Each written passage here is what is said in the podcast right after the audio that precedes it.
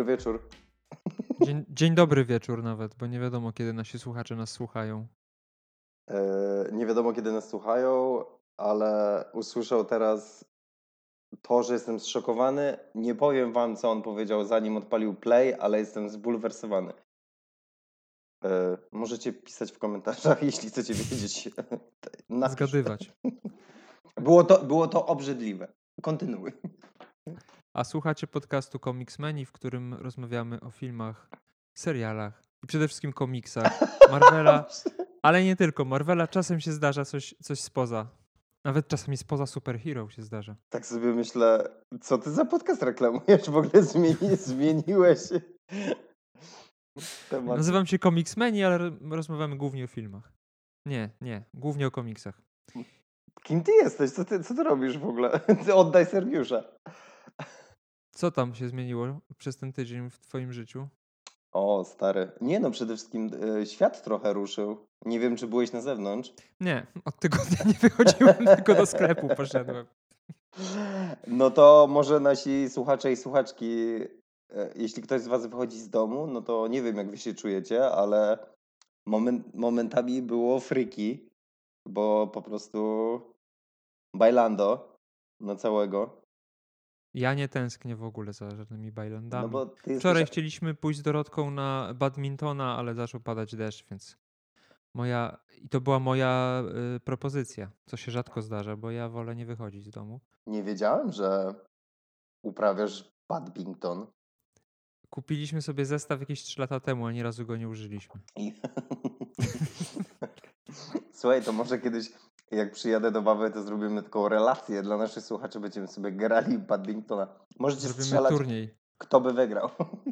Ja, ja zakładam, że grawitacja. Też tak myślę, albo wiatr. Albo eternity. Widzisz, jak ładnie No, wszedłem w temat? Konrad prze, przechodzi do naszego dzisiejszego tematu odcinka, A nie ten? który nie... sam zaproponował i trochę się zastanawiam. E, Po co? nie, nie po co, tylko dlaczego akurat teraz i czemu akurat to.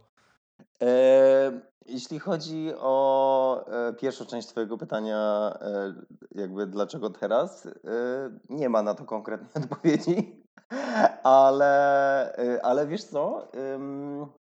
Co? cze- czemu mnie nie stopujesz? Dzisiaj, Zamyśliłem się. dzisiaj by... Słuchaj, to ja nie spałem w nocy. Tak, e, FYI, dla tych, którzy czasami nas słuchają, e, znowu wróciła moja insomnia, więc jak będę coś pierdolił, to wybaczcie. E, dzisiaj będziemy rozmawiać, mam nadzieję, o Infinity Gauntlet. E, moja pierwsza zawiecha. G. Masterlina, dobrze mówię? Tak, Jima Sterlina. I, I tu mój pierwszy problem, bo chciałbym, No. po, chciałbym powiedzieć tylko George'a Pereza, ale Nie. niestety jeszcze Rona Lima.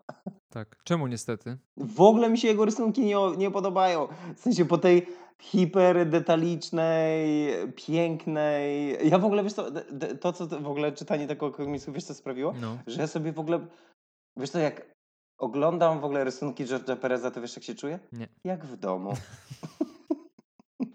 I to wiesz, nie w moim domu, tylko w waszym domu, w sensie takim ładnym. W magicznym domu, W gdzie magicznym, wszystko się zdarzyć i do... może. gdzie jest przyjemnie i przytulnie i... I sam się rozgryza orzech. Okej. Nie, nie, znam, nie znam tego prawidła. Nie znasz tej piosenki? Nie. No, nieważne. Yy, tak, Infinity Gauntlet, yy, czyli taki dość duży, yy, jeden z pierwszych takich poważnych crossoverów Marvela w sumie, nie? Bo wcze- wcześniej się zdarzały, ale nie były na taką skalę chyba i promowane, i tworzone, żeby brało aż tak dużo postaci udział. Mm, A jak, jaki masz stosunek do Secret Wars? W kontekście tego, no bo Infinity Gauntlet było po Secret Wars. Tak, z 10 lat po. Ale tam mimo wszystko Była mniejsza no, to, skala. nie, to, nie, to nie było globalne, to było takie... O, wiesz, kochany, globalne to ja nawet bym powiedział uniwersalne, a nie globalne. No, uniwersalne, no, to prawda. To było taki. Jak zazwyczaj są te wszystkie stare specjale, annuale i inne tego typu rzeczy, no to to było po prostu wydłużone na te kilkanaście zeszytów i, Nie było przede wszystkim tak, nie było tam próby pogłębienia postaci, tak jak jest tutaj. Hmm. No, no. No ale żeby, bo rozumiem, że nie, nie, nie ma odpowiedzi na moje pytania z początku, tak? Mm, Wiesz co, y, jedyna odpowiedź, jaką mogę udzielić, to taka, że y, czytałem dawno tą serię, bardzo dawno, y, a nawet powiem wam, kiedy czytałem tą serię. W sumie nie aż tak dawno. W Poznaniu, e, nie wiem czy wiecie, e, jest świetna biblioteka komiksów. W ogóle cudowna, polecam wszystkim. E, Jak się nazywa? Biblioteka komiksów? To chyba na, na Instagramie ją obserwujemy. I jakoś chyba pojechałem kiedyś z Mikołajem do Poznania, on coś, on coś chyba tam robił sobie, a ja poszedłem do tej czytelni i wiecie, kurczę, nie wiem czy też tak macie, jak siedzicie wśród nerdów i jakby czujecie, że nic nie trzeba tłumaczyć. Wszy- Wszystko jest... Nawet miałem podobne uczucie miałem w Bibliotece Komiksów w Poznaniu, jak kilka dni temu na rejwie, na który poszedłem. E, I wiesz, e, do te, poszedłem do takiego skłotu, pustostanu, jest brudno, obskurnie, wszyscy w ogóle napierdalają breakory i ten biedny Mikołaj tak siedzi w ogóle, wiesz. Ja tam skaczę jak dziki. E, I tak właśnie, wiesz, sobie pomyślałem, że jak byłem na tych breakorach, w ogóle w tym takim pustej fabryce, tak sobie myślałem, ach, jak w domu. Widzę, że dom dzisiaj jest y, jest motywem przewodnim. Bo ja tutaj widzę podświadome twoje y, po Oho, prostu ho. Problemy psychiczne. Nie. Do jednego z naszych poprzednich odcinków, czyli od, odcinka o Thanosie, o serii y, ostatnio wydanej przez Egmont. A Znaczy wiesz skończonej w sumie. Tak, tak, tak, tak. Masz, masz rację, tak. To był, to był impuls taki, e, taki do tej propozycji, ale nie wiem, czy cię to zaskoczy, Mhm. e, ale nawet ci powiem, że dość, dość klarowny link w mojej głowie e, się zrobił do naszego ostatniego odcinka o seksizmie, bo ja Mhm. uważam, że ten komiks jest turbo seksistowski. Bo nie ma prawie żadnej postaci kobiecej, która odgrywa jakąkolwiek rolę.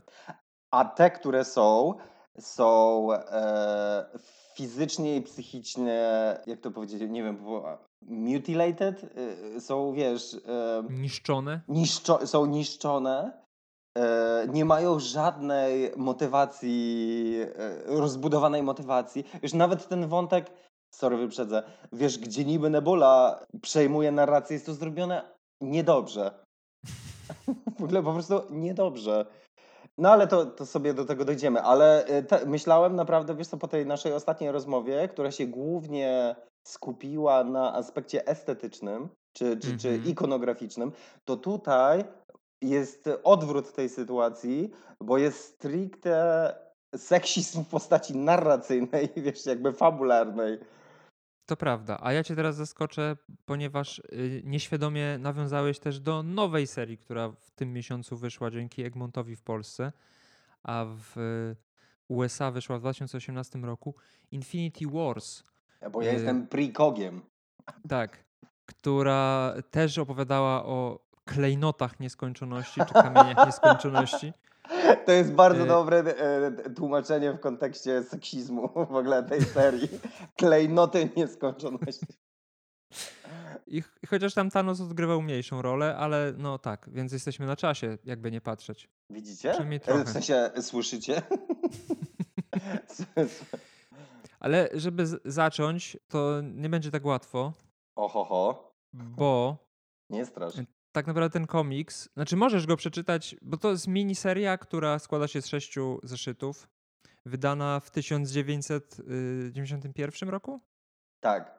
Co jak wiesz, e, dla mnie takie miniserie są em, balsamem na, na moją Bo nie musisz dużo czytać. Tak.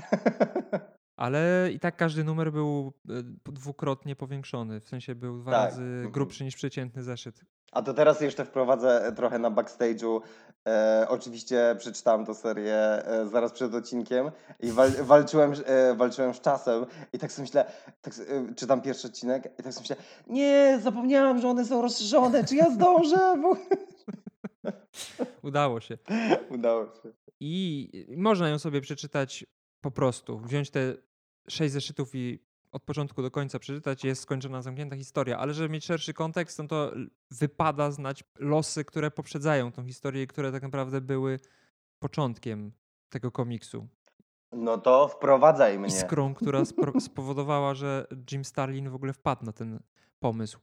Bo Jim Starlin, nie wiem czy wiesz, pewnie wiesz, Pewnie nie wiem. uważany za takiego guru, jeżeli chodzi o kosmos Marvela. A, to to on- wiem. Wymyślił wszystkie te, te rzeczy, które do tej pory funkcjonują. E, Łącznie z Thanosem, która, który praktycznie zawsze był przez niego pisany. Nie wiem, czy zwróciłeś na to uwagę. Jak Thanos się pojawia, w, przynajmniej do jakichś tam właśnie lat 2000, to zawsze Jim Starlin musi przynajmniej nadzorować. Niestety nie zwróciłem na to uwagi, ale jestem wdzięczny, że jesteś moim partnerem w tym podcaście i dzięki tobie e, to mogę się dowiedzieć o tym. I żeby pełniej zrozumieć Thanosa, to trzeba wiedzieć o nim, bo w ogóle to też jest super, że robimy tak wielki crossover Marvela, nie robiąc wcześniej odcinków ani o Adamie Warlocku, ani o samym Thanosie, bo tak naprawdę skupiliśmy się ostatnio tylko na wycinku jego życia, ani na Mephisto, ani Serek. na Nebuli i innych ważnych postaciach, które pełnią tutaj znaczącą rolę. powstrzymaj swoją kompulsywną naturę. Jakby mamy prawo wybrać tą serię i opowiadać o niej. Jasne, że mamy, tylko że żeby nasi słuchacze nie czuli się zagubieni, to chcę troszeczkę nakreślić o co chodzi. Thanos komiksowy, przeciwieństwie do tego filmowego, był y, przede wszystkim sza- szalony, naprawdę szalony, bo jego różne pomysły i to jak prowadził swoje życie nie były nigdy racjonalne. No stąd jego też przydomek, Mad Titan. I zanim w ogóle pojawiła się koncepcja tych wszystkich kamieni nieskończoności, to Thanos chciał zdobyć Cosmic Cube, czyli taki przedmiot, który spełnia marzenia, o którym mówiliśmy Czekaj. przy okazji Falcona. Te, teraz e, drobne info dla naszych słuchaczy.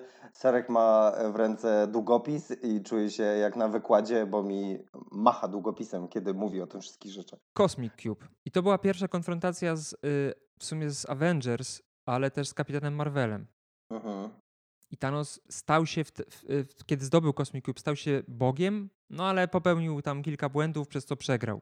Później, kiedy powstał już Warlock, który zadebiutował w latach 60., ale Starlin go y, zadebiutował jako taka dziwna postać y, idealnego człowieka. Ja wiesz co, ja właśnie, ja mam trochę problem z tym w ogóle Adamem Warlockiem, bo ja oczywiście znam go w ogóle jakby właśnie z Infinity Gauntlet i od, odniesień do niego, ale jakby tak trochę nie kumam, e, jakby właśnie nie mam chyba, wiesz, tego całego backstory na zasadzie, czy, o co chodzi w ogóle z tym hypem na tego Adama Warlocka? Nie wiem, że jest potężny, że jest Jezusem Marvela. Okej. W każdym razie Warlock zadebiutował jako Him i był taką złotą istotą, która wykluła się z kokonu o bardzo potężnych mocach i dopiero kilka lat po jego debiucie w Marvel Premier numer jeden, e, który chyba Starlin pisał, pojawił się High e, Evolutionary, który dał mu, oni to nazwali klejnot e, albo to się nazywało w oryginale Soul Jewel albo Soul e, Gem. Mhm. I to był klejnot, którym on mógł zabierać dusze swoich przeciwników. Tak magazynował je, je w tym klejnocie. No i został wysłany tam na taką misję, o której wspomnimy pewnie, jak będziemy kiedyś omawiać Warlocka. W każdym razie doszło do tego, że starł się z Thanosem. Byli nawet przez jakiś czas kompanami, partnerami. To było w momencie, chyba po raz pierwszy połączyli siły, jak się pojawiła zła wersja e, Warlocka, czyli Magus. Nie wiem, czy kojarzysz. Kojarzę. Zawsze, zawsze myliłem, e, ponieważ najpierw poznałem, jak się nazywał ojciec Warlocka? Tak samo. No właśnie, i zawsze ich myliłem. Jest Adam Warlock, jest, jest Warlock, s- jest y, zła wersja Warlocka, czyli Magus, i jest ojciec Warlocka, czyli Magus. Jest I to i jest moment, w którym mówię, what the fuck. Ktoś, ktoś chyba był leniwy. Mm, Bardzo. W każdym razie Thanos wpadł na pomysł, że. Bo później się oczywiście okazało, że tych klejnotów duszy jest sześć i każdy odpowiada za inny aspekt związany z rzeczywistością. Yy, I Thanos postanowił je wszystkie zebrać, żeby mieć nieograniczoną siłę i zapanować nad Czekaj, wszechświatem. czekaj. Sorry. No, Czy jesteś pewien, że masz na myśli klejnoty duszy? Czy... tak, one oryginalnie nazywały się wszystkie klejnotami duszy. Dobra. I nawet w kilku komiksach wyglądały tak samo. Nie były różnego koloru, tylko wszystkie były zielone, bo klejnot duszy w komiksach Marvela był oryginalnie zielony. W przeciwieństwie do klejnota, klejnotu duszy z filmów, który jest żółty chyba, czy pomarańczowy, chyba żółty. A nie jest fioletowy? Nie, to chyba mocy? No nieważne. Avengers Annual 7 to był, to był wstęp tak naprawdę i to był taki jakby na podstawie tego pomysłu powstało Infinity Gauntlet. Przynajmniej tak mi się wydaje, powstało Infinity Gauntlet, bo jest dużo podobnych rzeczy, łącznie z wieloma superbohaterami, którzy współpracują, żeby pokonać Thanosa. E, I Thanos tam zebrał wszystkie pięć y, klejnotów duszy, oprócz tego, który miał Warlock, bo Warlock miał go umieszczonego na czole, ale podczas y, współpracy z Warlockiem wyssał jego moc i stworzył sobie sztuczny, wielki klejnot duszy, w którym, który, który miał takie same moce jak oryginał. Y, No i w tej historii Thanos y, i Warlock zostali zabici i Warlock razem z Gamorą i z Trollem Pipem trafili do klejnotu duszy, gdzie przez wiele lat sobie żyli, nie, nie istniejąc w fizycznej formie. A Thanos zniknął z komiksów do, lat osiem, do końca lat 80. Mhm. Y, Do Silver Surfera chyba numer 33 to był, albo 34, coś takiego. To był trzeci volume Silver Surfera i Starlin wtedy go przejął i tam zaczął y, na, zarysowywać tą koncepcję prowadzącą do Infinity Gauntlet. Ale zanim ten komiks powstał, Starlin stworzył taką dwuzeszytową miniserię Thanos Quest, w której okazuje się, że Thanos zaglądając do studni nieskończoności odkrył prawdziwą naturę klejnotów duszy, które tak naprawdę stwierdził, że tak naprawdę powinny się nazywać klejnotami nieskończoności i postanowił je zebrać. Mm, To się nazywa rebranding. Tak. Wędrował po całym wszechświecie, odwiedzając potężne istoty, które e, miały te klejnoty. Głównie byli to Elders of the Universe, między innymi twój y, ulubiony y, czempion. Mm. Mój nowy I- ulubieniec. Po tym jak zebrał, bo właśnie, bo nie powiedziałem najważniejszym, Thanos powrócił w Silver Surferze dzięki śmierci, która postanowiła go wskrzesić, dać mu nowe moce i e, wyznaczyła mu nowy cel. Stwierdziła, że wszechświat jest przeludniony, albo że zmierza do przeludnienia, że jest taka sytuacja, której tej pory nie było, że nie, nie ma równowagi w, w świecie, że jest więcej żywych niż umarłych. W sensie więcej istot żyje niż kiedykolwiek umarło. Mhm. Więc Thanos miał za zadanie wybić połowę świadomych istnień z wszechświata. I żeby tego dokonać yy, i żeby przy okazji zdobyć serce śmierci, stwierdził, że zdobędzie te klejnoty nieskończoności, dzięki czemu posiądzie moc nieograniczoną, bo będzie go kontrolował wszystkie aspekty rzeczywistości. Tadam. Tak, taki jest wstęp do, do tego komiksu. E, Ale jakby część tych rzeczy, czy, to, czy to jest tak, no bo one się znajdują jakby w pierwszej serii Infinity Gauntlet. E, Tak, ale chciałem po prostu, wiesz, nakreślić to, że Thanos od zawsze miał żądzę władzy, że, że kilkukrotnie udawało mu się zdobywać potężne artefakty i nawet raz został już boską istotą. Więc to wszystko nie są nowe pomysły, tylko raczej rozbudowanie czegoś, co istniało kilka lat wcześniej. Mhm. Plus y, to, jak Adam Warlock trafił do Kamienia Duszy, też jest ważne w kontekście tego komiksu, do którego omówienia możemy przejść teraz. Wiesz co, ja e, chyba chciałbym zacząć w kontekście tego komiksu, jakby jeszcze raz podkreślając, no kurczę, wiesz co, jednak o, patrzenie na te rysunki w ogóle, e, pamiętasz jak e, omawialiśmy Thanosa, jakby tą wczu- współczesną serię Mhm. i rozmawialiśmy sobie o tym, że te właśnie próby stworzenia wrażenia em, kosmiczności jakby tej historii, czy, czy, czy, czy je, je, jego takiego, takiego e, poszerzonego zakresu, tak? E, przez te splash page, wiesz, i tak dalej, kompletnie w ogóle nie działało. To na przykład tutaj miałem tak, że właściwie, wiesz, od samego początku E, Od w ogóle, wiesz, tej pierwszej rozmowy, e, w ogóle dwie rzeczy w ogóle e, zwróciłem od razu, wiesz, prawie na pierwszej stronie, to ten właśnie taki e, kosmiczny wymiar tej historii.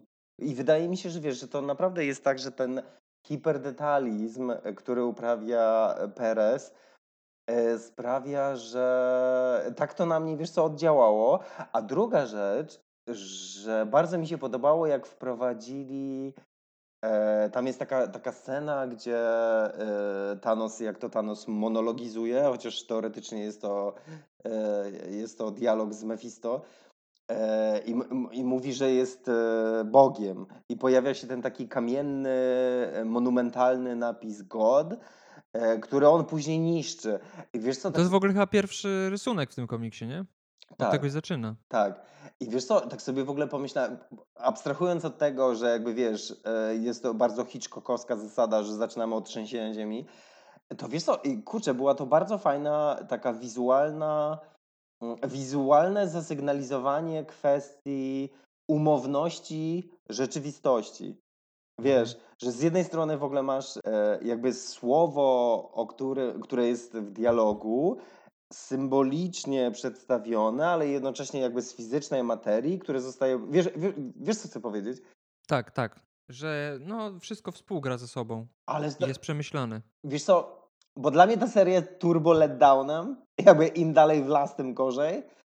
E, a przynajmniej od trzeciego zeszytu jest już w ogóle bardzo nijak dla mnie. To, e, to na przykład ten początek właśnie super, wiesz, jakby e, Perez oddaje w ogóle te pomysły. I nawet wiesz, i nawet to są takie małe rzeczy, bo później wiesz, jest taka fajna gradacja, kiedy jest, przechodzi, przechodzą w ogóle od tego monologu, e, Boże, dialogu Mephisto-Thanos i jest, są takie dwa kadry, e, kiedy przechodzimy do Doktor Strange'a i wiesz, Mhm. jest e, ten jeden kadr jest takim, udało się tak super syntetyzować z jednej strony w ogóle tą taką magiczność Doktor Strange'a, ale jednocześnie w korelacji do tej kosmiczności w ogóle Thanosa. I później już mam, wiesz, ten następny kadr jest e, jakby ziemskim domkiem doktora. I jakby wiesz, mega plastycznie, super jest to przeprowadzone, wiesz, e, i doceniam ten kunszt. Myślę, że wynika to z tego, że Jim Starlin jest też rysownikiem i Mhm. on w sumie zasłynął, jak miał e, kapitana Marvela e, pod swoimi Mm, skrzydełkami. mhm, mhm. To zasłynął tymi dziwnymi, psychodelicznymi Mhm. rysunkami. I tutaj też się pojawia ta jego maniera takiego rozbijania na poszczególne kadry, które są nieme. E, Ja myślę, że on jakby trochę nadzorował tych rysowników, z którymi współpracował przy tym Mm. komiksie, żeby, żeby to wszystko było spójne właśnie wizualnie i fabularnie. Jasne, jasne. Że to z tego wynika. I właśnie cała ta kosmiczność, cały ten klimat y, kos, kosmosu Marvela, to później kolejni twórcy inspirowali się Starlinem. y, Tymi jego wszystkimi zabiegami, które właśnie budowały klimat kosmiczny przez, y, od lat 70, końca lat 70. Mhm. Więc tak jak mówisz, historia zaczyna się od dialogu Mephisto y, i Thanosa. Mephisto, czyli diabeł Marvela, dla tych, którzy jeszcze nie wiedzą, y, postanowił być takim, taką szarą eminencją, kiedy zwęszył, że Thanos y, posiadł y, boską moc. E, Słuchaj, nazywajmy rzeczy po imieniu przydupasem. Tak. Bardzo często używamy słowa przydupas w tym podcaście, nie wiem, czy zwróciłeś uwagę. Ale to, to nie jest do końca trafne, bo faktycznie ta chyba manipulacyjna natura Mephisto, e, jakby on, nie, on bardziej gra przydupasa, aby tam ugrać swoje. Tak. Nie wiem, czy zwróciłeś uwagę na to, ale ten komiks jest bardzo poszatkowany, jeżeli chodzi o narrację. Wiesz, cały czas jest ciach. Co, przy, przynajmniej w pierwszym numerze, czy w pierwszych dwóch numerach tak jest, że są dwie strony, cyk, przechodzisz do Tak, kolejnego tak. wątku. I tak, i tak co, co, cały czas. Mhm. to trochę przypomina w sumie Infinity War, nie? Bo w Infinity War też tak było, że było kilka głównych wątków, które się prze, Mhm. zamieniały miejscami. Mm, I to jest podobnie, jeżeli chodzi o po, przynajmniej poprowadzenie tego takiego wstępu do tego komiksu. Tak naprawdę mamy, mamy trzy główne wątki, czyli Thanos, który myśli, co zrobić, żeby teraz wykorzystać y, klejnoty nieskończoności i zaimponować śmierci. Y, Doktor Strange, który przyjmuje pod swój dach y, niespodziewanego gościa, Silver Surfera, który chce go ostrzec. Ba, w ogóle, sorry. To jest w ogóle jakiś turbo eufemizm. E, ogóle- Dobrze, powiem wulgarnie. Silver Surfer rozpierdala mu dach i wpada do jego domu. Okej, dziękuję. E, Dosłownie wpada do jego domu. E, No i wątek trzeci, e, czyli Adam Warlock, który będąc w tym kamieniu e, duszy wyczuwa, że coś jest nie tak i postanawia się odrodzić razem ze swoimi przydupasami, Gamorą i trolem Pipem, wykorzystując do tego trójkę ludzi, którzy zginęli w wypadku samochodowym. No i Thanos próbuje różnych, różnych dziwnych, moim zdaniem, rzeczy, żeby zaimponować śmierci. Między innymi przywołuje swoją przybraną wnuczkę Nebulę, z której robi jakiegoś potwora. No i to jest, wiesz mumia. myślę, że chciałbym, wiesz, w ogóle tutaj już też zwrócić właśnie uwagę na to, że przede wszystkim to, co sam wcześniej wspomniałeś, że jest ta dominacja w ogóle facetów, e, po prostu postaci męskich w ogóle tej, to w ogóle ta dysproporcja jest jakaś w ogóle, wiesz, nawet, nawet jak się pojawia ten e, ci Space Fathers, czy, Mhm. czy No, te wszystkie kosmi kosmiczni bogowie Marvela. tak, wiesz, tak sobie myślę, ej, w ogóle spokojnie tam można by w ogóle znaleźć parę lasek, wiesz, w ogóle Albo po prostu zrobić y, bezpłciowe istoty, tak, które jakiś, są jaki, po prostu ponad podziałami takimi dokładnie. bardzo ludzkimi.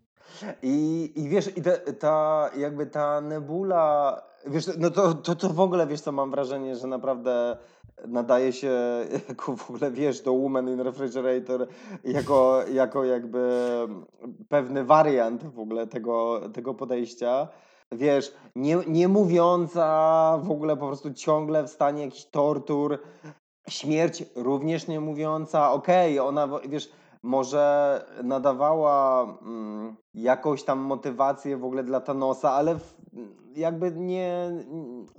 Nie. E, I, i, i Znaczy dalej uważam, że ta śmierć z tego komiksu jest o wiele bardziej... oczywiście, że nie, jakby. Działa, działa o wiele lepiej niż ta z, z, komiksu, który omawialiśmy kilka tygodni temu. A ta, Która była po tak, prostu, tak. jak to ładnie nazwałeś, kosmiczną blacharą. Wiesz co, ale tutaj są inne kosmiczne blachary. Wiesz, w ogóle ta Gamora. Ale to jest też śmieszne, że zapomnieliśmy o niej w ostatnim odcinku. Ona ma tak seksistowski Tak. kostium, że, że zasługiwała na, na miejsce w naszym rankingu. No ale niestety zapomnieliśmy o niej.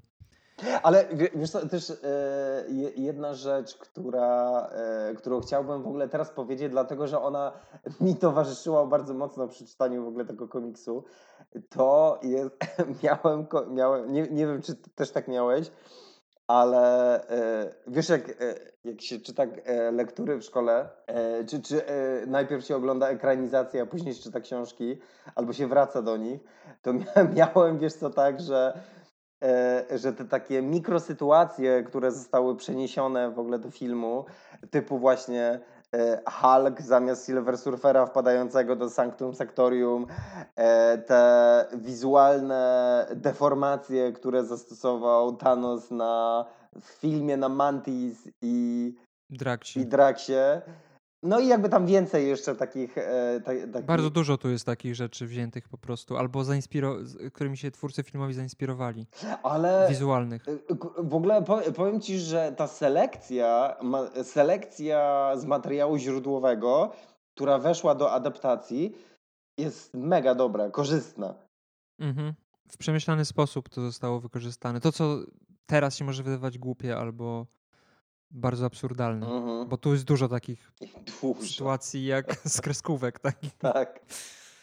W każdym razie ne- męczenie Nebuli nie robi na śmierci żadnego wrażenia, więc Thanos postanawia wykorzystać wszystkie kamienie skończoności, pstryknąć palcami i wymazać, y, tak jak obiecał Czekaj. śmierci. No. tak jak obiecał śmierci wcześniej. Ej, No i a w ogóle, wiesz co by było zajebiste, jakby się okazało, że Thanos nie umie pstrykać. Ale to pstryknięcie jest umowne, bo w przeciwieństwie do filmu, gdzie z tego pstryknięcia zrobili taki aktywator rękawicy Mhm. nieskończoności, to tutaj Thanos pstryka kilkukrotnie i on po prostu w ten sposób wykorzystuje moc rękawicy, ale jak Nebula ma rękawicę, to ona nie pstryka chyba, z tego co pamiętam, No chyba nie. a i tak wprawia y, te kamienie w ruch, więc to Mhm. wiesz, działa w zależności od tego, jak kto, jak kto jej używa. I też jest śmieszne to, że w y, MCU Infinity Gauntlet, czyli ta rękawica nieskończoności, to jest jakiś artefakt potężny, który, który w ogóle Thanos musiał zdobyć. Ona jest Mhm. metalowa i ona ma te, te dziurki na, na kamieni nieskończoności. A w komiksach to jest po prostu rękawica Thanosa, do której on sobie przytwierdził zebrane przez siebie kamienie. Mhm. I to jest materiałowa rękawica, którą można zsunąć. Tak. Magiczne zaklęcie się udaje, e, połowa e, populacji znika, co zostało przedstawione głównie z perspektywy ziemskiej. Spider-Man widzi, jak w Nowym Jorku ludzie z ulic znikają. Kapitan Ameryka jest świadkiem zniknięcia Cersei i Hokaja. Ale wiesz co? No. E, Właśnie e, masz rację, że głównie z perspektywy ziemskiej, ale jednak mimo wszystko podobały mi się te przynajmniej mikrozabiegi w postaci, wiesz, że e, księstwo z króli momentalnie w ogóle stwierdziło, że to Kree, wiesz, jakby... I, I odwrotnie. I odwrotnie, więc jakby to było bardzo fajne, że jednak że jednak jakieś takie biły, były bity, wiesz, e, dramaturgiczne poza ziemią. Oprócz Warlocka e, pojawia się też, jak się nazywała ta, ta dziwaczna postać, którą Starlin stworzył właśnie w Kapitanie Marvelu? Jezus Maria. Epok chyba. Epok, tak. Ten, ten mentor Quasara, tak? Tak, tak. Wcześniej Kapitana Marvela, czyli jakaś taka dziwna postać, nie wiem jak to opisać, wyglądająca jak E, ludzka głowa, zielona głowa. Z, ale drzewo. Ale drzewo z okiem, włosami i stalagmitami albo stalaktytami, nigdy nie odróżniam, zwisającymi z brody, która lata, Wiesz, lata wiesz, we wszechświecie. Jak sobie patrzę w ogóle na tego epoka, to wiesz co, od razu sobie pomyślałem, nie wiem czy kojarzysz e, tą, e, nazwijmy to, wytwórnię lalkarską e, Jima Hensona. Oczywiście, że kojarzę. No, e, to od razu sobie myślałem, że oni, oni by to dobrze zrobili. No, w sumie widzę to. E, więc Epok werbuje Quasara i do gry wkracza też Doktor Doom, co jest ciekawe, bo, bo jest zainteresowany tym, że, że nagle się pojawił jakiś rozbłysk energii i stwierdził, że tam jest źródło dużej mocy, którą może wykorzystać dla siebie, ale przy okazji też jest jego altruistyczna, albo w jakiś tam sposób przynajmniej altruistyczna strona, no bo stwierdza, że nikt nie będzie jego świata najeżdżał bez jego zgody. Jesteś pewien, że chcesz użyć e, słowa altruistyczna? No, doktor Doom jednak o swoich poddanych zawsze dbał, może surową ręką, ale troszczył się o nich, no. Widzę, że racjonaliz racjonalizacja dobrą... psychopatów jest u ciebie. Dobrą stronę. No i też niepokojące zachwianie rzeczywistości zauważają mieszkańcy Tytana, czyli y, Star Fox, Drax i Firelord, który przyleciał w odwiedziny po tym jak zniknął mentor, czyli ojciec Thanosa i przywódca ty Tytanów? No. Jak oni się nazywają? Ty tytani, tak? Tak. Coś mnie zaćmiło przez chwilę. Thanos porywa Star Foxa. W ogóle jakoś ten... Pozbawia go ust. Nie masz wrażenia, że ten kosmiczny gambit w ogóle ostatnio się za często pojawia w ogóle w tych naszych... To prawda, jest jakoś go dużo. Może, może po prostu się domaga odcinka o sobie. Nie! E... Porywa e, Thanos swojego brata, żeby stworzyć e, rodzinne zgromadzenie, jak sam to nazywa. Ja w ogóle wiesz, y, ale je, je, jest coś takiego, że e, e, to dla mnie za bardzo jednak wchodzi w taką żenującą narrację. E, I tak, wiesz, dużo z takich głupich po prostu rozwiązań fabularnych, że równie dobrze mógłby tego Star Foxa zniszczyć. Tak. Albo nie wiem, też go wymazać. Czy, wiesz, um, zaraz, zaraz mnie okrzyczysz, że wyprzedzam, ale e, to, co w ogóle sprawiło, poza tym, że sorry, ale dla mnie jednak zamiana, wiesz, z rysownika Pereza na Lima to w ogóle jest turbo niekorzystne, to wiesz, along the way e, ten Thanos właśnie E, to się staje w ogóle kompletnie niewiarygodne, nieprzekonywujące, w ogóle traci jakąkolwiek siłę w moim odczuciu, że po prostu on notorycznie stwarza takie bezsensowne miejsca, w których coś mogłoby się zadziać na jego niekorzyść. I wiesz, jest to, jest to takie. Znaczy, to akurat zostało wytłumaczone w samym komiksie. Nie wiem, może przeoczyłeś ale, ale to do tego dojdziemy. Z tego Thanos słynie, że stwarza sytuacje właśnie, które powodują, no, że może przegrać. Wiesz to, wiesz to, jasne, że zostało, rozumiem o co ci chodzi w ogóle, ale to nie zmienia faktu, że jest to, wiesz co... Wiem o co ci chodzi, że jest po prostu... Ja już byłem, wiesz to... Początkowo ci wy, wydaje ci się, że to będzie coś fajnego, a tak. później rozwiązania są takie trochę jak, jak z Grą Tron, że pierwsze sezony były fajne, a tak, dwa, tak. dwa czy trzy ostatnie to po prostu lepiej nie oglądać. To bardzo dobre, bardzo dobre porównanie jak brakuje pomysłu na, na kulminację, no to dobrą, no to tak jest. A tu chyba tak troszkę było, bo trochę, y, tak jeszcze wracając do tych zakulisowych takich mhm. historii, to było bardzo pompowane przez ówczesnych właścicieli Marvela, ten, mhm. ten crossover, żeby to, był, żeby to był hit sprzedażowy. Więc robili to na zasadzie, wiesz, takich łasych na pieniądze filmowców, którzy, którzy robią kolejny, kolejny remake tylko po to, żeby zrobić kasę, a nieważne, czy ma to sens, czy nie. No, no. Więc dlatego prawdopodobnie tak to wyglądało. A brak Pereza wynikał z tego, że w tym czasie dla DC pracował i nie miał czasu. I tam Wonder Woman chyba rysował czy coś i się nie wyrabiał, więc stwierdził, że dobra, odpuszczam sobie. Mhm. D- dobrze dla Wonder Woman. Tak. W tym samym czasie, kiedy, kiedy Thanos się zabawia ze Star Foxem i Nebulą, Jakoś wszystko w twoich ustach dzisiaj brzmi tak w ogóle dirty. Te klejnoty, zabawia się.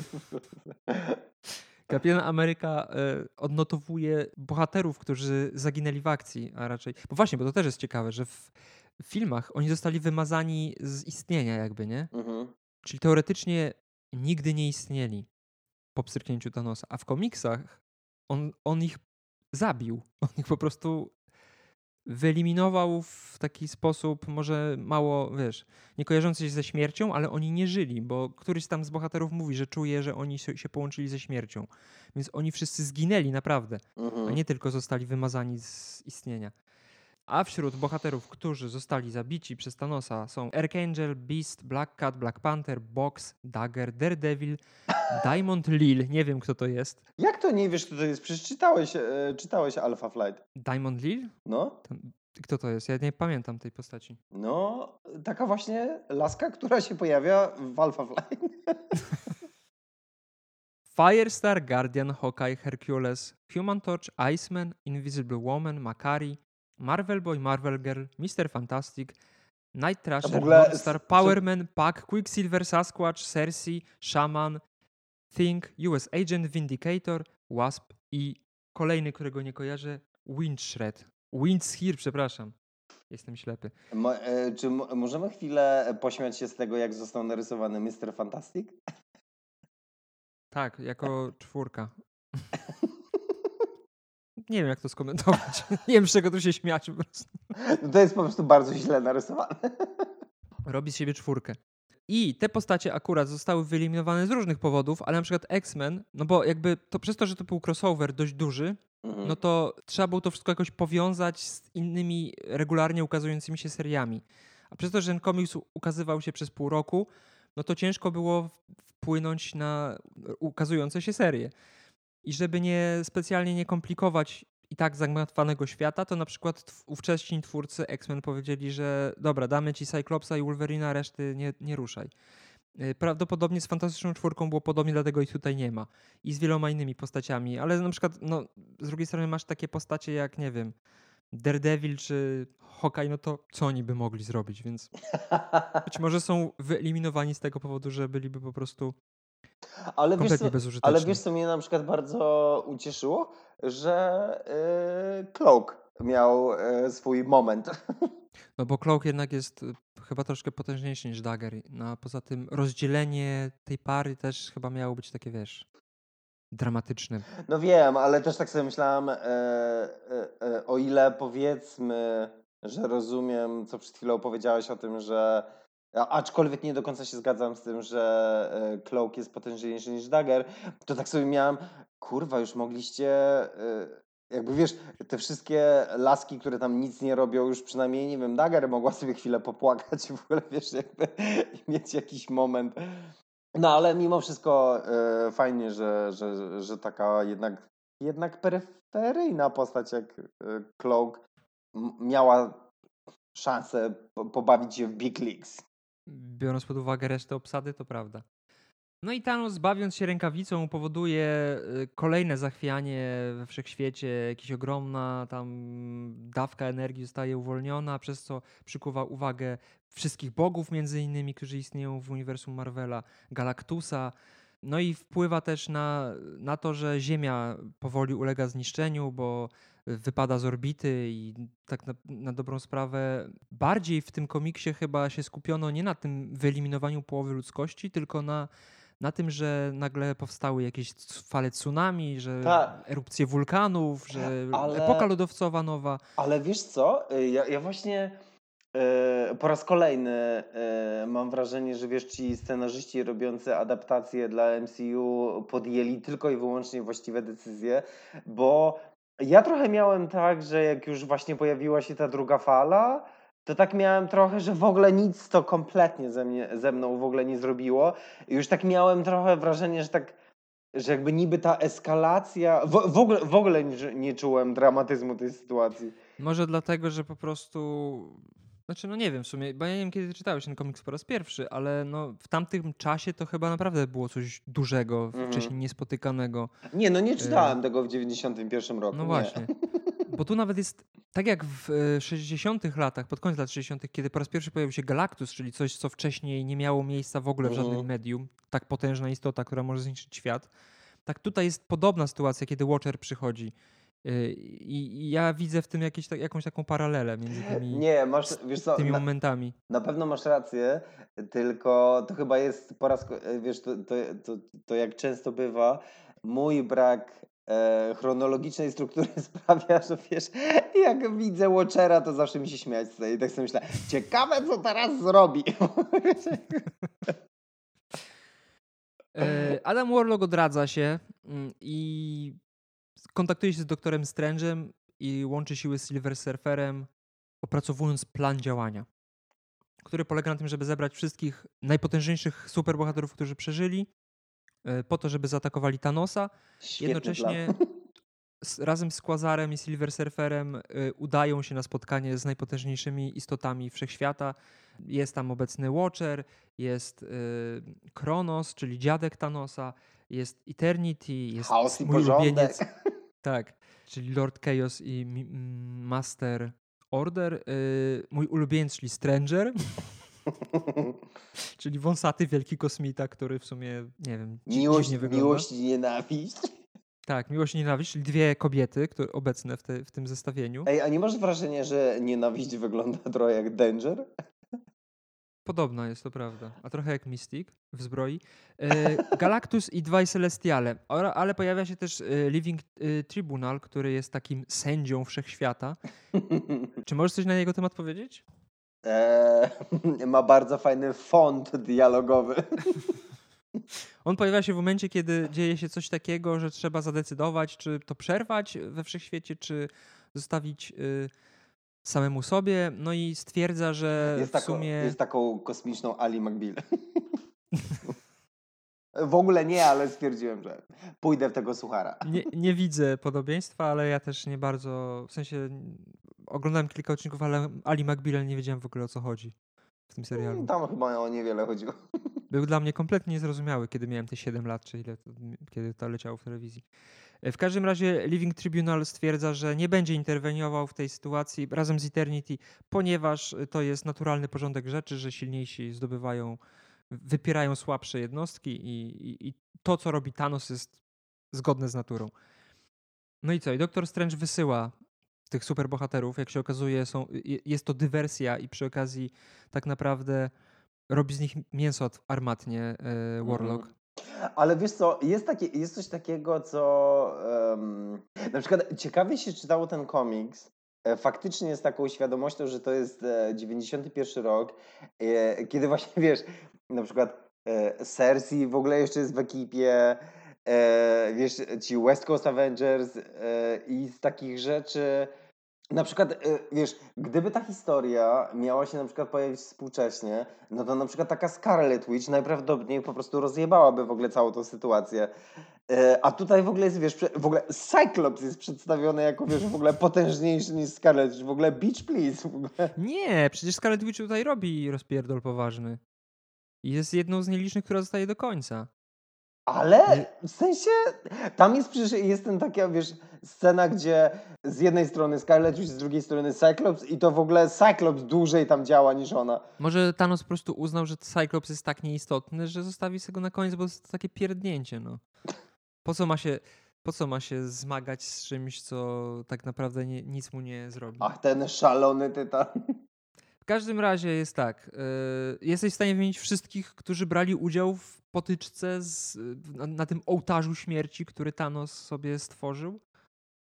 Nie jestem przygotowany tak jak ty, ale był tam Quasar, Submariner, Spider-Man, Hulk, Wolverine, Nova, e, wcześniej wspomniana Scarlet Witch i przyglądał się z boku Silver Surfer z, z Adamem Urlokiem i Chaos i Porządek chcieli też się włączyć do akcji, Ale to ale później, ale w ten pierwszy atak, no to był jeszcze Drax, Iron Man, Thor, Kapitan Ameryka, She-Hulk, Cloak, Vision.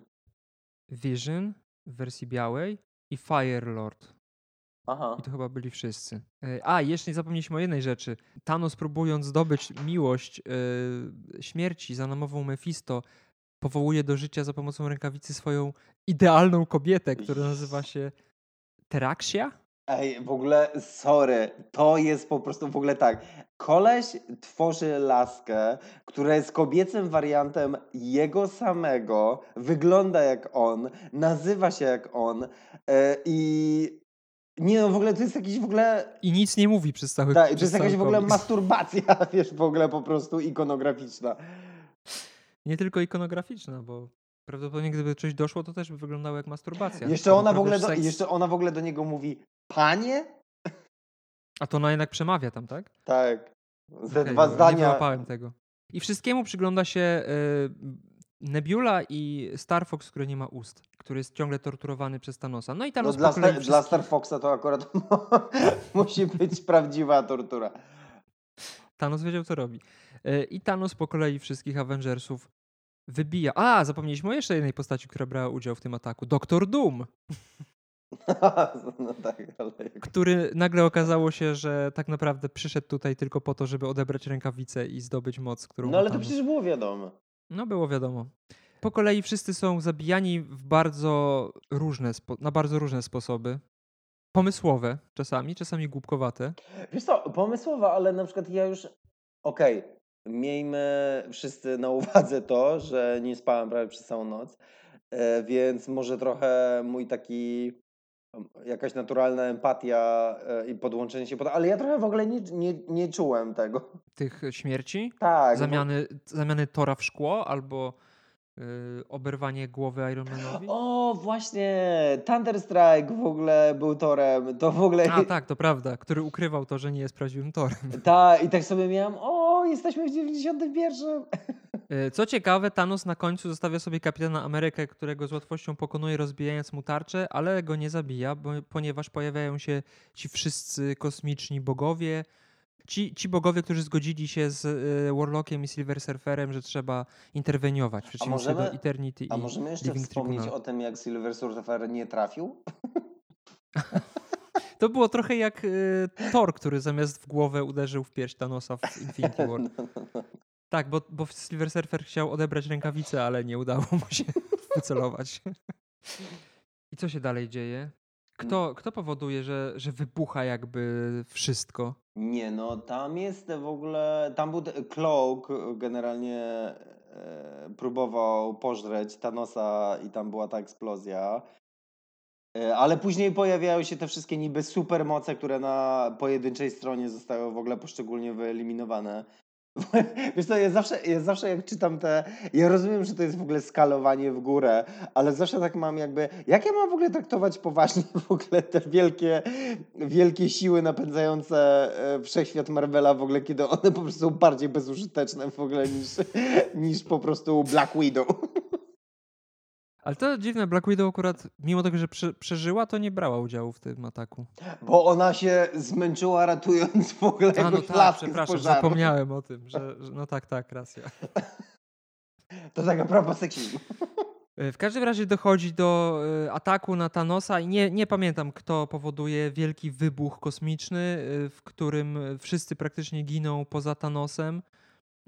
Śmierć ocala Nebulę i Star Foxa. Przeżywają Warlock i Silver Surfer, którzy są cały czas ci- cichymi obserwatorami, szczególnie Warlock, bo, bo on praktycznie nic nie robi przez, przez cały czas. Ale to też jest w ogóle, wiesz, to też jest zajebiste w ogóle właśnie. Ja może przez to, że ta postać jest mi tak e, mało, mało znana, e, to tak miałem właśnie, że, że uwie, uwielbiam te takie meki narracyjne, kiedy ym, autor wybiera, ta postać będzie ważna, nie będziemy wiedzieć, dlaczego w ogóle jest najważniejsza, ale tak ją wybrałem i w ogóle, wiesz, mam, e, mam jakby e, że tak powiem, e, kibicować albo być zaangażowany w ogóle w postać, która nic nie robi, truje dupę w ogóle wszystkim, w ogóle, że coś tam wie. To jest trochę sytuacja jak z doktorem Strange'em, który nie wyjawił Ta, tego, jak pokonać Thanosa. No. wiesz co, tak, tylko tam to było lepiej. e, no Jak, tak, no bo jakby przemyślane to zostało i Tak. uargumentowane tak, że nie masz wątpliwości, że dlaczego tak się stało, nie? A tutaj faktycznie są takie niedociągnięcia. No a poza tym Takie- wiesz, no jakby ustalmy, no Be- Benedict Cumberbatch jakby spoko jest aktorem. A, dobra, to Thanos, Thanos rozwala wszystko mm, i dochodzi do e, konfrontacji z każdą z tych potężnych istot, które, odpowiada, które są w sum- sumie przypisane trochę tym kamieniom, które ma Thanos w rękawicy. I po kolei eliminuje wszystkie te potężne bóstwa kosmiczne, przepraszam. Proszę. I kiedy pokonuje już prawie wszystkich, to pojawia się nagle Mephisto, który chce odebrać rękawicę i okazuje się, że od początku spiskował przeciwko Thanosowi, żeby samemu zdobyć potężną moc. I Thanos prawie zabija Mephisto, ale ratuje go śmierć i przez tą taką jakby zdradę śmierci, tak Thanos przynajmniej to odebrał, że, że śmierć staje po stronie, nie po stronie Thanosa, tylko po stronie jego wroga. e, Te kosmiczne bóstwa mają okazję zaatakować łącząc siły, ale to i tak się nie udaje, bo Thanos staje się, y, Thanos je y, jakby, Unicef. Przejm- nie, nie unicestwia, on je tak jakby mm, taką barierą otacza i wprowadza w stan takiej hipnozy. On, oni są wyłączeni z akcji po prostu. Są jakby, wiesz, unieruchomieni przez niego. I wtedy do akcji wkracza Eternity, który twierdzi, dobra kurwa, dość tego. Zaczynasz za bardzo fikać. No ale Thanos jest potężniejszy nawet niż jeden z najpotężnie, jedna z najpotężniejszych istot y, uniwersum Marvela i Thanos zajmuje tak jakby jego miejsce. I to akurat jest fajnie to narysowane, że Thanos staje się tak takim kosmosem żywym. Mhm. Co już zostało wykorzystane wcześniej, bo jak Thanos był bogiem dzięki Cosmic Cube, to był podobnie rysowany, więc to też, to, to, tak jak mówiłem, tutaj nie ma... y, Nie, tutaj pomysły są po prostu rozwi rozwinięciem starych, starych rzeczy. No i w momencie, kiedy Thanos staje się tym bogiem, popełnia kluczowy błąd, ponieważ wychodzi ze swojego ciała, które nie jest mu już potrzebne jako istota niematerialna, ale nadal jest napędzany rękawicą, która została na tym ciele. I Nebula wykorzystuje sytuację, łapie za rękawicę, zakłada ją i zdobywa moc, e, myszcząc się na Thanosie, zabijając Teraksie, wysyłając Thanosa w kosmos i cofając jego mm, pstryknięcie, przywracając do życia inaczej, żeby rzeczywistość wróciła do stanu sprzed 24 godzin. Tak. I tak się dzieje. I wszyscy superbohaterowie wracają do życia, znaczy super, wszyscy, wszystkie zabite istoty przez Thanosa wracają do życia, wszystkie te jego machinacje zostają odwrócone. No i wtedy następuje super zwrot akcji, czyli połączenie sił e, Warlocka z Thanosem, który, którzy stwierdzają, że Nebula, która ma rękawicę, jest o wiele gorsza niż Thanos, który ma W rękawicę. ogóle, sorry, nie, i to, to, to już wiesz, tu już w ogóle kon, konkretnie lecimy w dół. W ogóle, bo wiesz, e, nabudowują tego Thanosa, nabudowują tego Thanosa wiesz, ledwo się ta nebula e, e, rozkręca, a już, nie, w ogóle, sz- szczerze mówiąc, dla mnie to nie był żaden zwrot, w ogóle już e, zacząłem trać, tak tracić zainteresowanie e, w ogóle tą całą rozgrywką, że już po prostu chciałam tak do brzegu, bo No i, ale, tutaj jest właśnie częściowa odpowiedź na twoje wątpliwości dotyczące postępowania Thanosa i scenarzystów. Bo Warlock mu wytyka, że to jest trzeci raz, kiedy on ma taką sytuację, że zdobywa nie, nieograniczoną niczym moc i przegrywa w głupi sposób. I uzmysławia mu, że robi to podświadomie, pragnąc porażki. Że to jest... To później zostało rozwinięte, że Thanos chyba jakby wszystkie te swoje mm, misje, które przegrał z własnej winy, sabot, autosabotował po to, żeby zginąć, żeby połączyć się finalnie ze śmiercią. Że jakby prosił się o śmierć. że Specjalnie wchodził w takie sytuacje, które były z góry skazane na niepowodzenie, albo dawał furtkę na zwycięstwo superbohaterom, żeby yy, umrzeć. Wiesz co, spoko, ale dla mnie to jest w ogóle na, te, na tym etapie jestem już tak znużony w ogóle tą historią, że szczerze mówiąc w ogóle te, te, te, te, te, te dramaturgiczne wyjaśnienia szczerze mówiąc już mnie w ogóle nie interesują, bo jakby tak to rozwlekli, e, jakby wiesz, wprowadzili te jakieś hiperpotężne wątki, e, w sensie postaci, czy, czy, czy, czy jakby te siły zarządzające wszechświatem, które się w ogóle kompromitują. Wiesz, że nie, ja, ja już, to już mnie kompletnie w ogóle przestało, przestało w ogóle interesować. Yy, I po raz kolejny yy, MCU o wiele lepiej, wiesz, w jakby wycie... Znaczy wiem o co ci chodzi. Znaczy ja nie uważam tego, że się kompromitują, no bo jakby Thanos ma ich moce każdego y, pojedynczego bóstwa kosmicznego w jednym przedmiocie. Ale Więc rozumiem, czemu mówię... ich pokonuje, ale wiem o co ci chodzi, że w tak łatwy sposób zostają rozwalone istoty, które naprawdę, tak naprawdę odpowiadają za istnienie wszechświata. Tak, tak. Ale wiesz też, jakby ja rozumiem oczywiście, że czytelnicy ma, są bardziej zaangażowani w ogóle, wiesz, w losy e, i pojedynek e, postaci, które znają, czyli superbohaterów, ale wiesz, w kontekście jakiejś takiej logiki w ogóle całej tej historii, no to jest to żenujące, że wiesz, e, że w ogóle e, co? Nowa ma więcej w ogóle do podziałania w ogóle niż Living Tribunal? Living Tribunal nie bierze w tym udziału. Ale ja oni lubię czekają. Mówić Living Tribunal. Dla nich po prostu y, istnienie superbohaterów nie jest y, ważne. Oni postrzegają czas inaczej i oni się nie spieszą, więc dlatego czekali tak długo. No. Dali no, zabić Thanosowi wszystkich niech, niech sobie, czeka, niech sobie czekają w ogóle, ale jakby ich, wiesz, ich konfrontacja była tak meh, że... Thanos postanawia połączyć siły z Warlockiem i z Doktorem Strange'em, z Doktorem Strange'em i z Silver Surferem i wracają do tego y, miejsca, w którym Nebula sprawuje władzę. I tam chyba było coś takiego, że Nebula okazała się trochę yy, mało rozsądna. Znaczy to też, ale że cofając to, to, to życzenie Thanosa, zapomniała o tym, że cofnie też yy, władzę nad tymi właśnie tak. potężnymi bóstwami i one postanawiają zrobić z nią porządek. Dochodzi do konfrontacji z tymi bóstwami, Nebula z nimi walczy, ale tym razem e, w tej walce bierze też udział Adam Warlock, który wraca duszą do kamienia duszy i jakby przejmuje władzę nad kamieniem duszy. Przez to Nebula jest trochę osłabiona. I nie pamiętam, jak to się stało, że Nebula traci moc. Hmm. Też nie pamiętam. No ale wiesz co, wydaje mi się, że to w ogóle pewnie jest tak nieistotne w ogóle w tym galimatia. Pewnie przez, dzięki Adamowi Warlockowi, jego zmyślnemu planowi. E, w każdym razie rękawi traci rękawice i zaczyna się, to jest, to jest fajny moment, który też został wykorzystany w filmach, e, wyścig po rękawice. Najbardziej śmieszy mnie to, jak Drax próbuje powstrzymać Hulka. Bo jest, nie, ale wiesz co... Nie, nie, odróżnia dobrych od złych. Nie, ale ja miałam w ogóle, wiesz to, to, w ogóle znowu był, wiesz co, dla mnie taki moment, że w ogóle cała ta kosmiczna saga sprowadza się w ogóle do jakiegoś e, racing, kurwa, cars.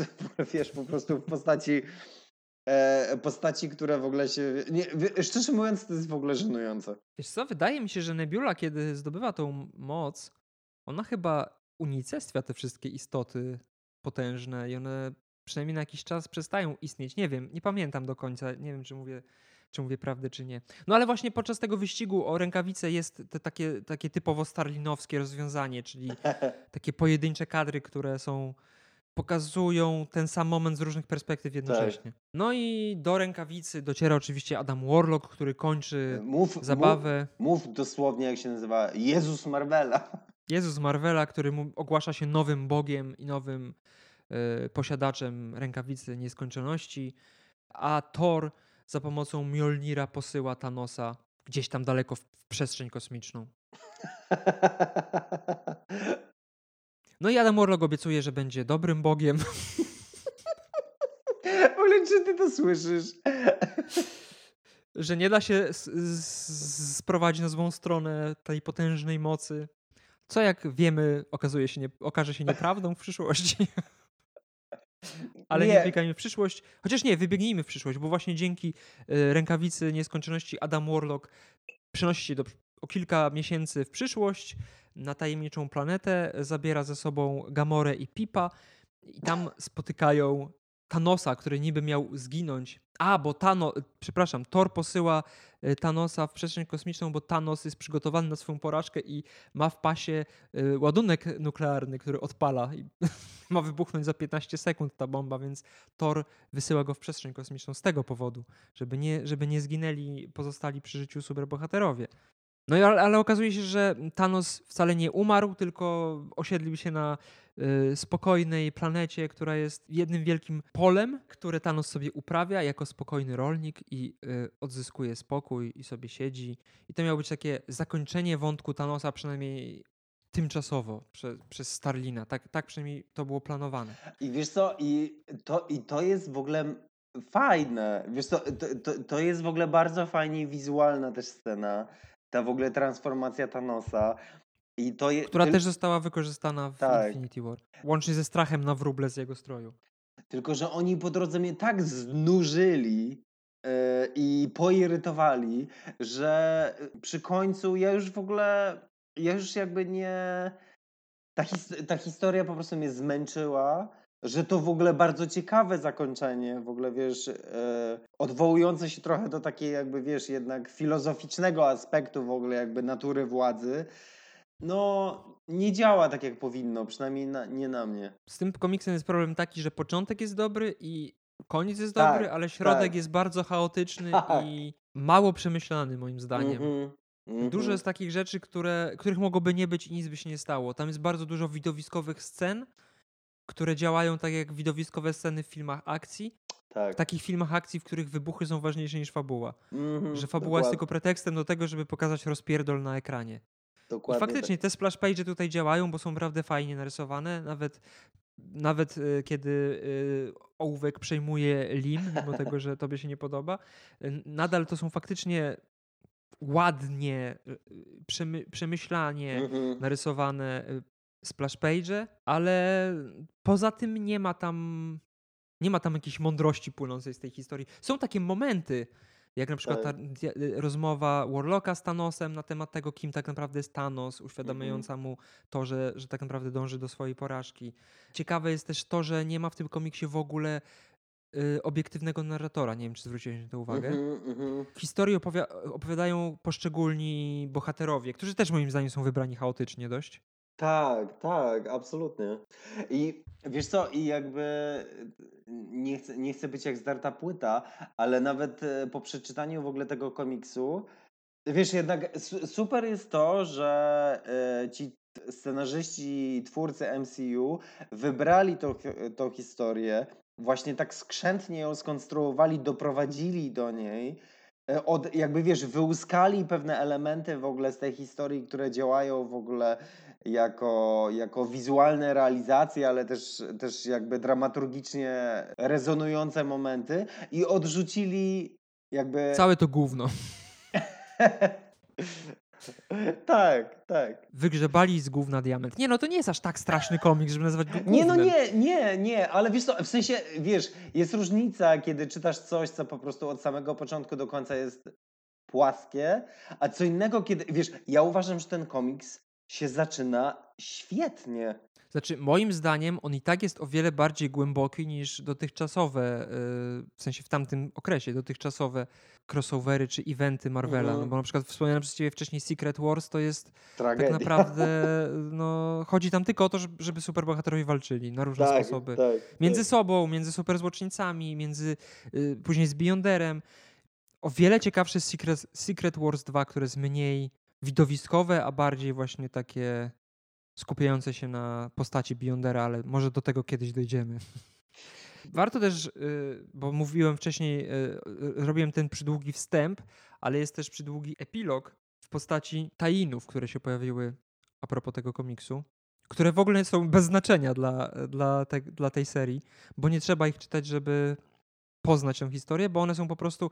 To, to jest ta historia opowiadana z perspektywy innych bohaterów, którzy biorą albo nie biorą udziału w tej całej walce. Mhm. I to, no, to jest po prostu, to jest do, dość nietypowe, bo zazwyczaj, szczególnie w latach 90., było tak, że Marvel zmuszał czytelników do kupowania wszystkich numerów z różnych serii, które są powiązane w jeden event, tak jak było na przykład to w przypadku yy, sagi klonów Spidermana, gdzie tych numerów było chyba kurwa ze 300 i żeby wiedzieć o co chodzi, musiałeś sięgać do wszystkich serii Spidermana, żeby, żeby zrozumieć. Mhm. Tutaj tak nie jest. Tutaj faktycznie możesz kupić sobie numer 1.6 i się bardzo dobrze bawić, mimo tego, że no wiadomo, zawsze masz większą, szerszą wiedzę, to jest ciekawiej, nie? Więc y, można sobie ją uzupełnić tymi poprzedzającymi komiksami, tymi następ, następującymi po zakończeniu albo dziejącymi się w trakcie.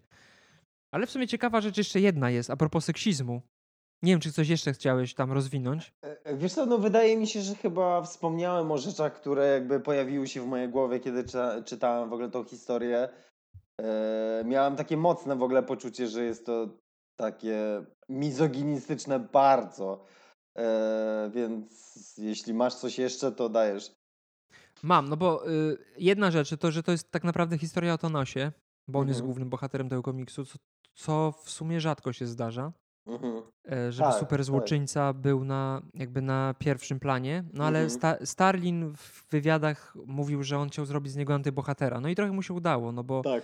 mm, znaczy o wiele bardziej moim zdaniem w tym Silver Surferze wcześniej wspomnianym to y, wybrzmiewa, bo on tam rzeczywiście pokazuje racjonalne przesłanki stojące za tym, żeby wybić tą, y, tą połowę populacji y, istot we wszechświecie, bo zabiera Silver Surfera w taką podróż po wszechświecie i pokazuje mu na przykładzie Ziemi, jeszcze innej planety, jak nieodpowiedzialnie gatunki rozmnażają się, prowadząc do przeludnienia, prowadząc do wojen, do zanieczyszczenia, do niszczenia światów.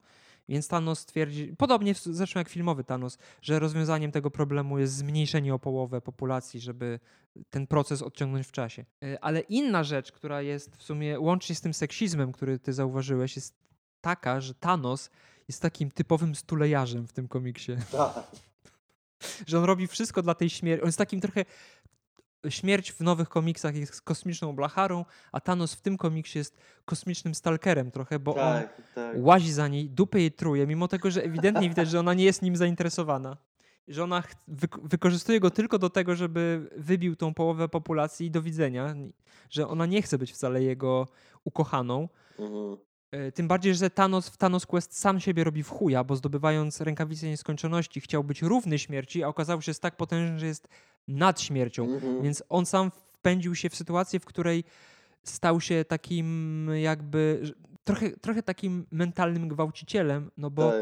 teoretycznie mógłby za pomocą rękawicy zmusić śmierć do tego, żeby ona była jego kochanką, partnerką, miłością, ale nie chce tego robić, więc dlate, dlatego doprowadza do, do tych wszystkich wydarzeń w In- w Infinity Gunnet, żeby tą miłość do śmierci sobie e, zaskarbić. Zresztą Mephisto go tam podpuszcza takimi też mizoginistycznymi Tak, tak. pomysłami w stylu, no musisz wszystkich pokonać i jak ona zobaczy, jak jesteś waleczny, to wtedy cię pokocha. Więc y, to też się łączy z tym Tak, seksizmem w tym tak. komiksie, że on jest takim właśnie stulejarzo-stalkerem trochę. Tak. Nie. Że robi jakby to z takiej chorej miłości do Bar- aku- laski, ak- która go wcale nie chce. Bardzo się to źle zestarzało. Akurat ten, wiesz, te, te, ta taka konstrukcja tych postaci jest. E, Archaiczna dość. tak, tak. Więc to jest y, śmieszne spojrzeć, spojrzeć na ten komiks z perspektywy filmów i z perspektywy w sumie tego Thanosa, którego ostatnio czytaliśmy. Tak, ta, ale to wiesz co, to właśnie e, jakby okej, może po tej całej podróży e, faktycznie przypomniałem sobie, że jakby to, wiesz, moją inspiracją e, był nasz odcinek i, i pomimo tego, iż chciałbym, aby ta historia była lepiej zrealizowana, jednak fajnie było to przeczytać w ogóle po tym Thanosie i w ogóle też zobaczyć, jak się zmieniają e, tendencje do tworzenia tego typu eventów, e, ale też wykorzystanie właśnie tych postaci. To jednak fajnie jest e, skakać sobie po różnych epokach, żeby wiesz, zobaczyć te, te, te, te, te mechanizmy. No ale bez względu na, nasze, na naszą opinię i tak ten komiks jest uznawany za klasykę. Nie tylko Marvela, ale w ogóle chyba wśród komiksów jest często wymieniany jako coś, co warto znać. Mhm. Przynajmniej w gatunku superbohaterskim. No i w sumie się zgadzam, no bo jakby nie patrzeć z takiego historycznego punktu widzenia, to faktycznie jest jakiś kamień milowy. A czy wiesz, no to tak jak ze wszystkim, jakby trzeba obejrzeć też, wiesz, dużo złych filmów, żeby wiedzieć, jak żeby móc rozpoznać pewne elementy. Znaczy, ja nie uważam tego komiksu za zły. Po prostu y, twierdzę, że ma dużo cech komiksów superbohaterskich z tamtego czasu. I w sumie z poprzednich epok też, bo bardzo często te wszystkie duże y, sytuacje, eventy, annuale, specjale są właśnie wypełnione takim, taką główną fabułą. z Mhm. której nic nie wynika. I wiadomo, że to i tak się skończy dobrze i tak, że nie ma to żadnego wpływu na uniwersum Marvela.